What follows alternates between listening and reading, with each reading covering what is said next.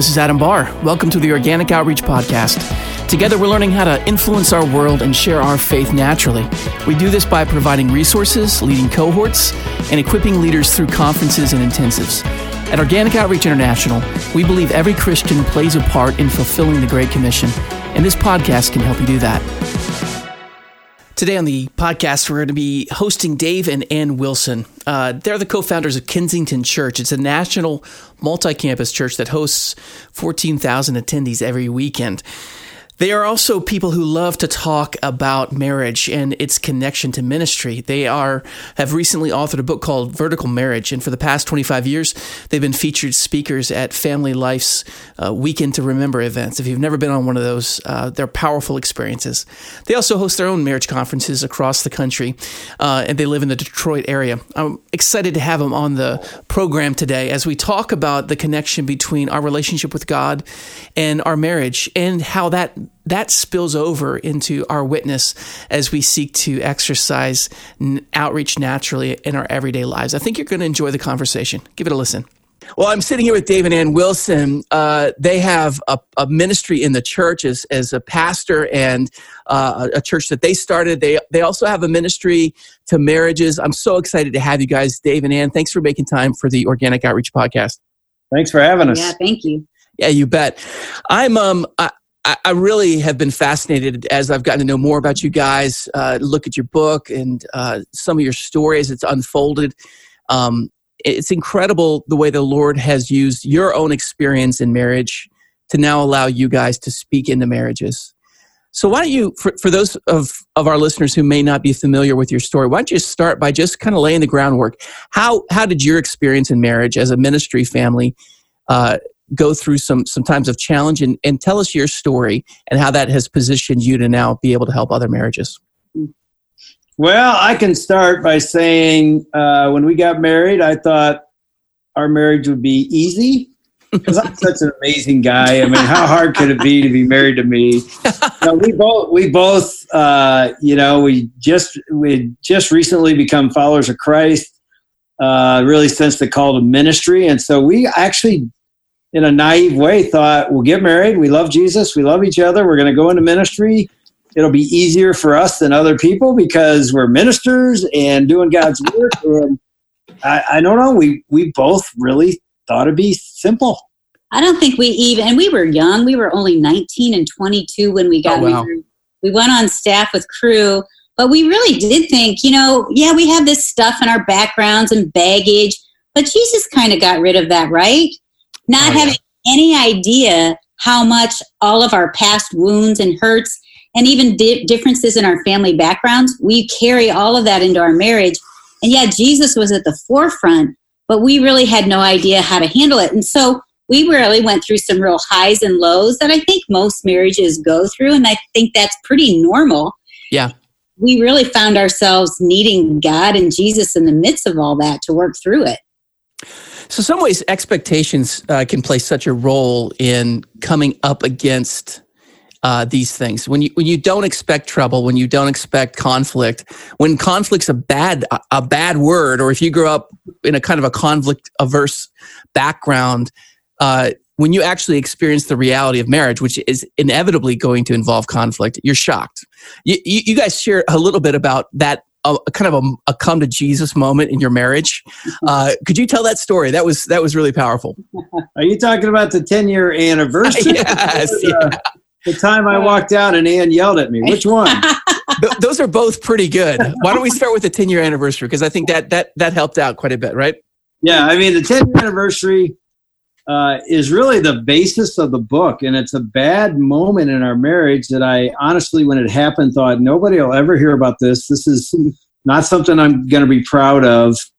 Uh, and it's a long story, but the short story was basically we go out on a 10 year anniversary date, which to be honest, I nailed it because I had roses and romance, and we went to a really nice restaurant, which I was not known for. I'm sort of a cheapskate, but anyway, long story short, we started talking about our marriage. And if you had asked me before that date, how we doing? I would have told you we, on a scale one to 10, we're probably close to a 10. And honestly, I discovered that night on our way home from that wonderful date which again had romance and talking and you well, know creativity. Well, because here's what happened. Dave takes me out to this great restaurant, and right after, now we're gonna brag on me. Yeah, he, he, he was awesome. You want to do that? Go ahead. But I'm just going to say, honestly, we were not in a good place. We were starting our church, and this was a dream for Dave and I. Like, this is amazing. We felt God had really called us to be leaders and starting this church with two other couples. We were really pumped about that. But we also had a four and two year old. And so okay. what happened wow. was Dave was gone more and more. He's also the Detroit Lions chaplain, so he's traveling with the team on the road.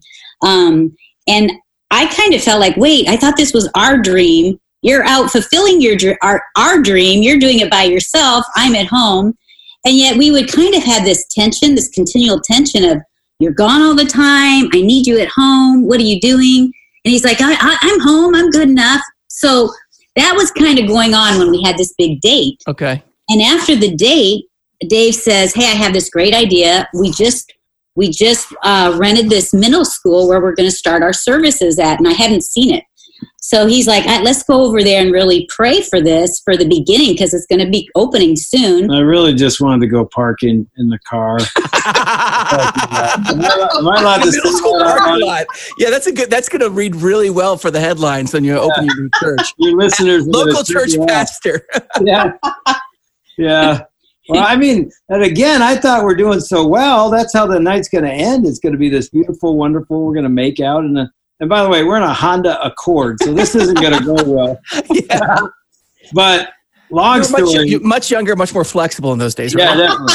You're right. How did you know? Because um, I'm a little bit older too now. Yeah.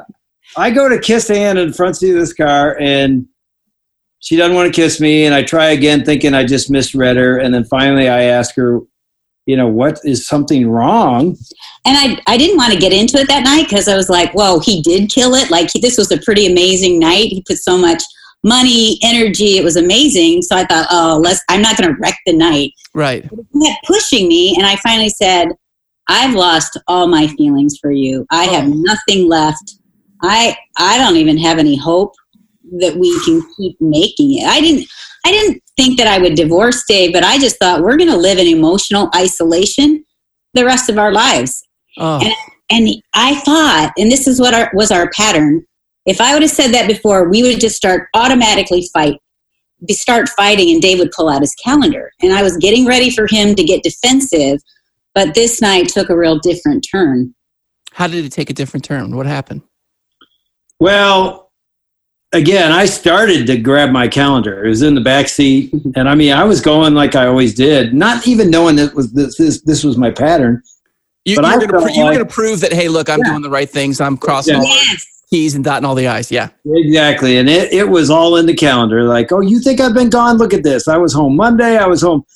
Anyway, I turned to reach for my calendar, and she doesn't know I'm doing this, but I'm listening to her, and I'm reaching. I'm literally reaching back there, and it was almost miraculous. I sensed the voice of God saying to me, "Shut up and listen." Oh wow! it was it was that direct. Like, don't you don't you grab that calendar? I mean, it was all in two words: "Shut up." You know. Yeah. So I didn't grab the calendar. I just listened, and she she really shared her heart. Yeah, and about I told how him, hard how hard it had been. I said I started out super angry, and then after a while, my anger turned to bitterness. Then my bitterness turned to resentment and now I don't even care. I don't even care that you're gone.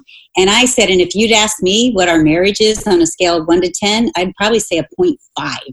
Oh, and, man. And where Dave is a 10, and I'm like, how can you be this clueless, you know, that we're doing this bad? And I, I was just so lost and hopeless. Wow. So my sense is that any any kind of response of defensiveness would have just eh, only further reinforced oh, yeah. this kind of this kind of emotional isolation you felt. Yeah. But Dave, you did the one thing that was the right thing. What did you do?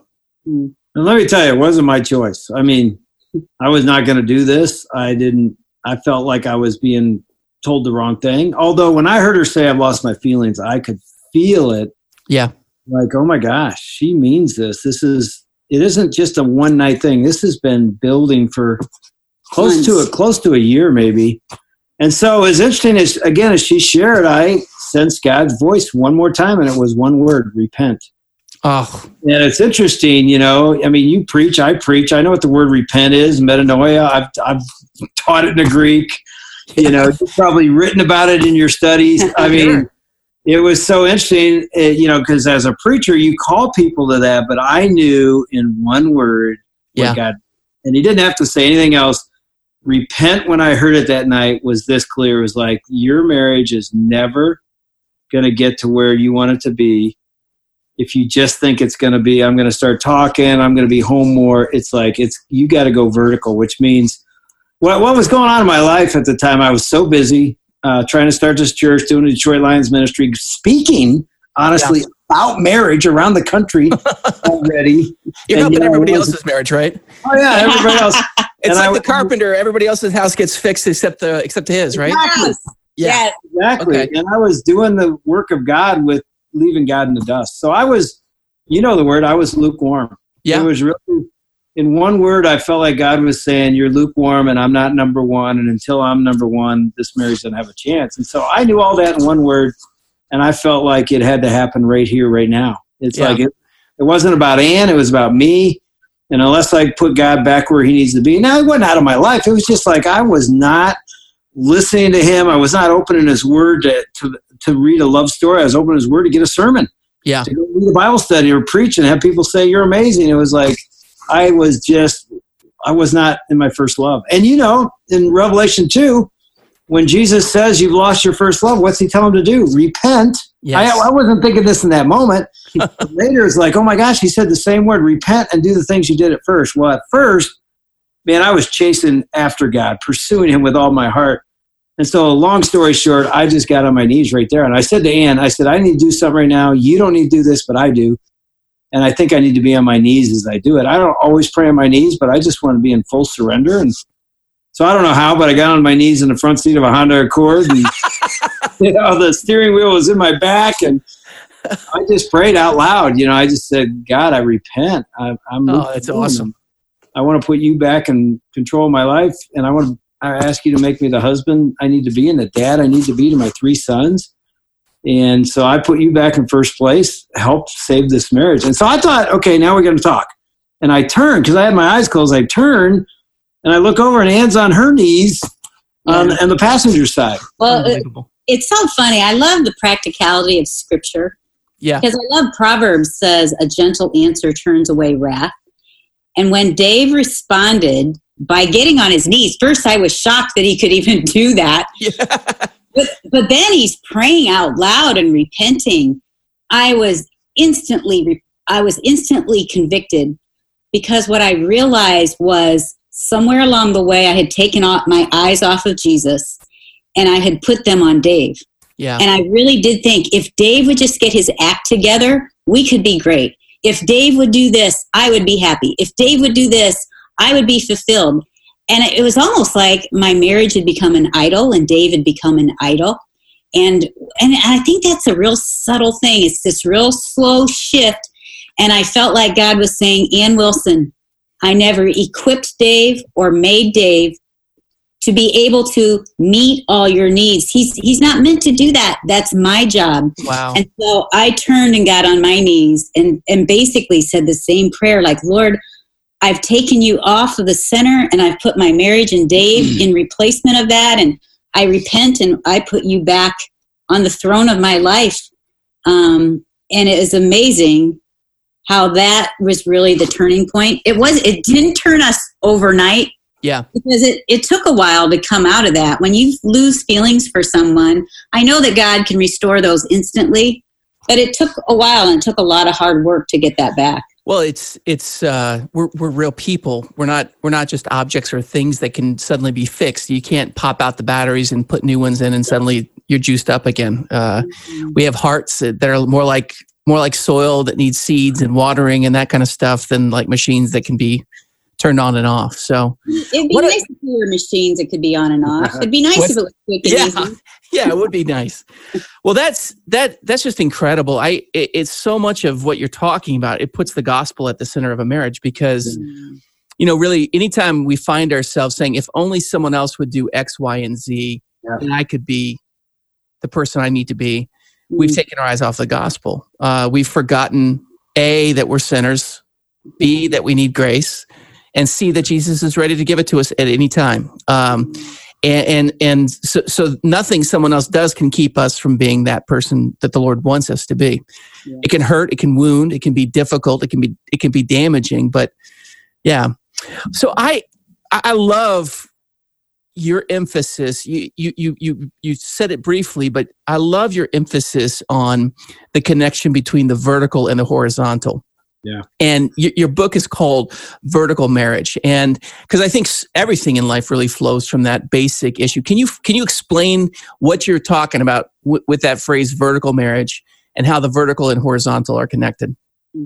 Well i think the easiest way to explain it is it isn't just marriage but we as human beings, as as sinners, basically, we often try to find life, find happiness, joy, you name it, purpose. peace, purpose, even power horizontally. In other words, something on this earth. Uh, for a lot of people, it really is a person, a relationship.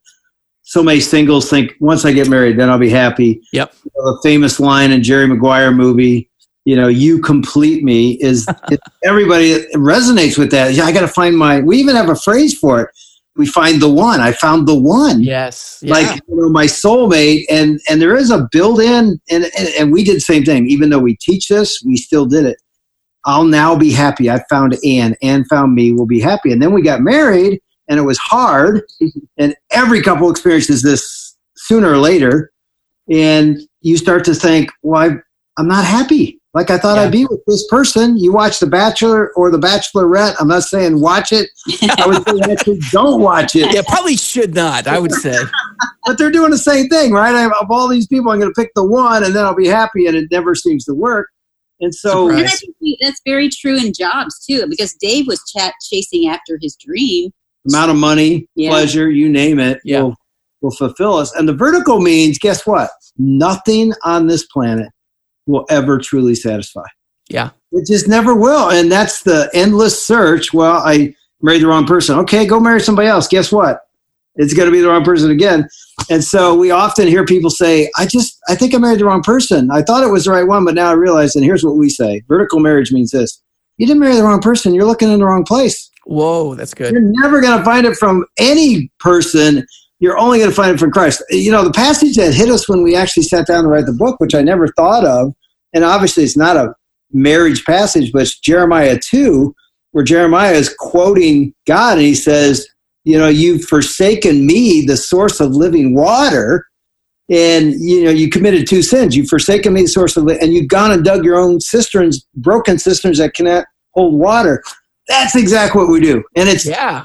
He says he's appalled at this because he's speaking to people that know better. You've experienced living water. You've tasted and yet you turn turn your back and you're going to go dig your own cistern. It's like we've done the same thing. It's like I knew better. I'm a pastor. I'm teaching other couples this, and yet I'm trying to find life from Ann. Now Ann's amazing. She's incredible, but she's not God, and only God can fill that void. And so, verti- here's the other side of vertical marriage that we try to get into in the book: is once I we realize I'm going to find life only the only place life can be found, the source of life, Jesus Christ, a relationship with God through Christ guess what? Now I am the I have the source of life coming filling me up. I now come back to my marriage not as a taker. You got to meet my needs. You got to make me happy.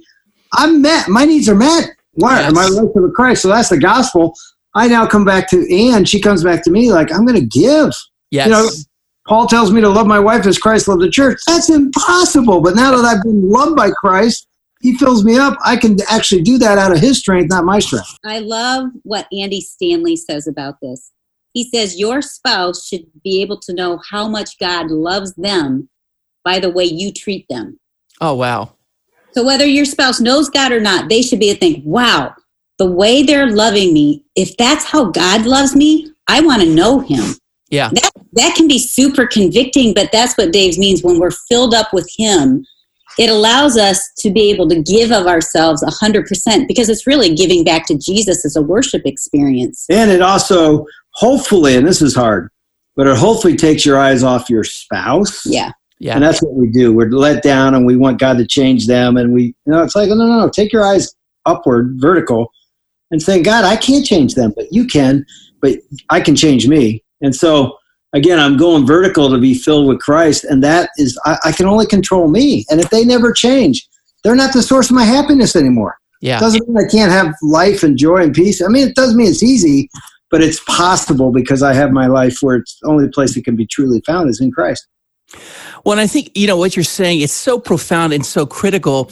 And yet, so many people, they never think of their spouse or their marriage as an idol. You know, I mean, that's what that's what Jeremiah is confronting there, right? It's the sin of idolatry. Right. It's like, why would you choose this when you can have this? Yeah. I, th- I also think as you talk about that that concept of the fountain of living water, remember the story of the of the woman at the well in John four, right? Yeah. Here you have somebody who's been searching for satisfaction in so many different places. Five different. You talk about, you know, yeah. go yeah. somewhere else. She's gone through five different marriages and is in a new relationship. She's obviously searching. And what does Jesus say?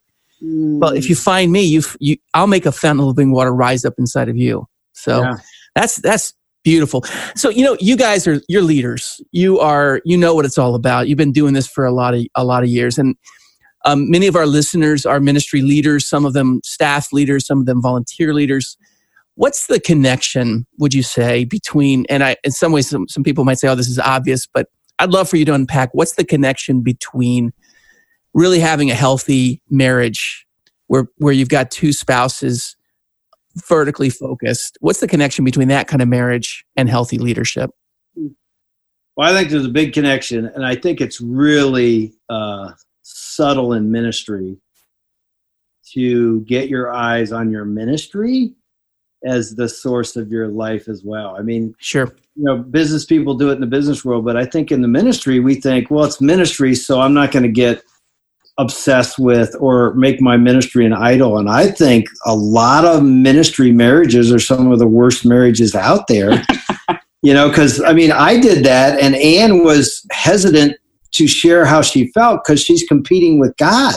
Yeah. You know, my job is God. And so she's like, I'm not going to say anything. How can I? Yeah, you feel total guilt. You know, how can I feel like I'm being left in the dust over here when he's ministering to all these people and they're being helped and yet you know and so i think it's really and, you know sadly some cultures some church cultures ministry cultures actually feed that. Um, yeah. I've, I've i've heard heard of that happening in church settings where you know one pastor uh, says to another hey you know y- your spouse just needs to get over it because yeah. this is ministry right? I mean uh, don't get in the way of god's ministry. And, and marriages fall apart because that that kind of unhealthy grind. Yeah. Yeah. And i i mean i think we we would say it's so important uh, for ministry. I mean, it's, again, it's it's a struggle, but ministry should be an overflow of your life. And I honestly think I've been in ministry now 40 years. I think most of the people I meet with, when it's at the end of the day, they just want to meet with me. Why? They want to be with a person that's been with Jesus. Oh, wow. They don't need my incredible wisdom or I exegete this passage this way. They just want to walk away and go, I think I was with a man or in a marriage, I think I was with a couple that knows Jesus. Wow. And they're not just spewing out ministry Bible lines. They know this guy. They know God and they've been with him and there's something that's coming from them that's an overflow. I think every sermon, hopefully the congregation is feeling that. So obviously if that's not happening in your home and your marriage, if your wife is feeling like she's, you know, or your husband's feeling like everything else is more important and they're longing for intimacy in their home and it isn't there, ministry is just a it's a facade. And so yeah. hopefully, like, man, my number one disciple is sitting right beside me. Her name's Ann. Wow. You know, and so we're pouring into one another in our relationship with God, and that's real. And then when we either speak on a stage or meet with people, they're like, I'm getting the real deal. This isn't just some person in ministry. They are they are followers of Jesus who are overflowing out of their relationship, out of their marriage into our marriage. I also think that marriages will be the greatest evangelistic tool in the future. I think it already is. There's something that's so attractive about a couple that loves each other and they also have a vision not just for it's not just for like hey what can we do as a couple but it's for the world like how can we together and our family even impact this world for jesus amen i think that's so attractional and i'm telling you dave and i've been doing marriage stuff for 30 years. People are desperate for help. Yeah. Amen. And the thing that we can offer is Jesus. And we are finding like even as a family, it's so easy to put everything else in front of your kids. I have all these people coming to us that are saying, "Hey, how do we raise our kids? What do we do for school?" And I there's so often I say the greatest thing you guys can do for your kids is to have a great marriage. Amen. Yes, that's oh, so good. Yes, and to live it. You're right. Well, it is no mistake when you open the Bible, right? In the first two chapters, what do you find? You find a marriage, right? Yeah. And when you get to the very end of the Bible, what do you see? You see a marriage. Yeah. And when you look at the very heart of the Bible and you say, what is the gospel all about? What does Paul tell us in, in Ephesians 5? He says, it's a picture of marriage. Yeah. It's Christ in the church. I mean, well, guys, I want to, I just want to thank you so much for taking time to share this with us. I, I think what you've said is, is so true uh, a lot of times on this on our podcast, we, we're talking about issues of contemporary culture and apologetics, and and I think honestly, one of the best things we can give give the world is is the the reality of an authentic marriage where two people love Jesus. Yeah. Uh, that's, I mean, a, a, witness isn't someone who can just talk about something. A witness is someone who's actually experienced it. Yeah. yeah. And you guys have. So thank you so much for being on the podcast. Thank you. Oh, it's fun to be here. Hopefully, All right. Hopefully we can help somebody. Was yeah, God bless you guys.